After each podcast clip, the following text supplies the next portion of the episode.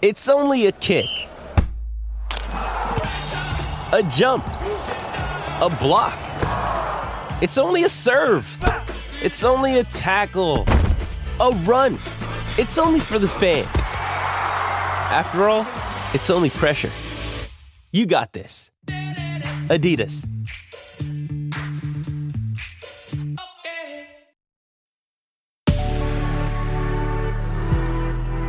Good risings. I'm fitness expert Sara Haley, and this is Single Serving.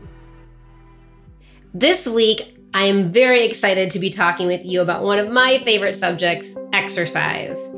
And more specifically, how to make exercise more of a priority in your life. But don't worry, if moving your body is something that you already do most days of the week, please do not stop listening because what I'm serving up can help you enhance your current exercise regimen and habits as well. But before we go any further, let me share a little bit of information with you about who I am and what might actually surprise you. How much I can really relate to this subject of struggling to make exercise a priority.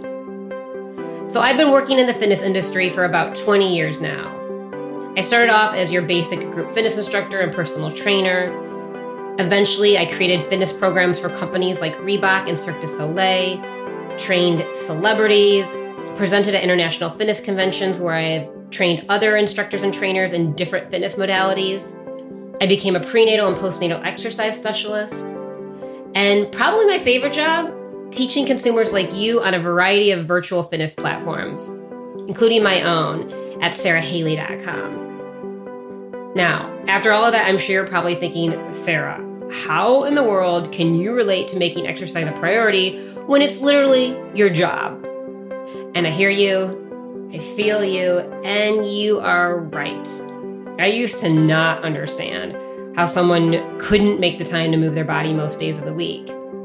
And then almost 12 years ago now, I became pregnant with my first child, and now I have four of them, ages 11, 8, 5, and almost 3. Do you see where I'm going with this? Yeah, as soon as I had my first son, I got it right away. First of all, I had a lot of weight to lose for the first time in my life, but also I faced these new feelings of not even really wanting to work out. And now, with four kids and no longer working in the fitness industry full time, I struggle to find the time to work out and sometimes even the desire. But I do it. Some days it's harder than others, and some days it's only five minutes, and others it's 45 minutes. But I do it because I know how important it is for me to be strong and fit and healthy. Not just for myself, but more importantly for those that I love most. So I have some tricks and tips up my sleeve that I'll share with you this week. From looking at your priority list so you can see why exercise isn't happening for you as often as you want it to, and how to fix that. What to do to make exercise more likely to happen, and what type of exercise to do to see the best results. And then when you finally get the hang of it, how to get stronger and more fit.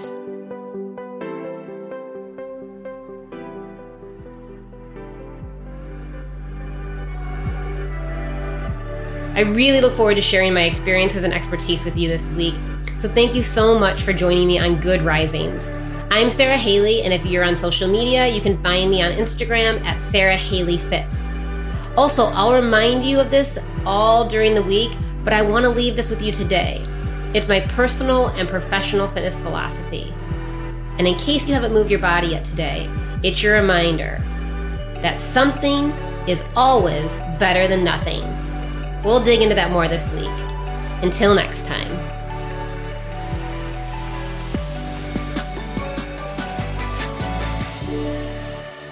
Good Risings is presented by Cavalry Audio.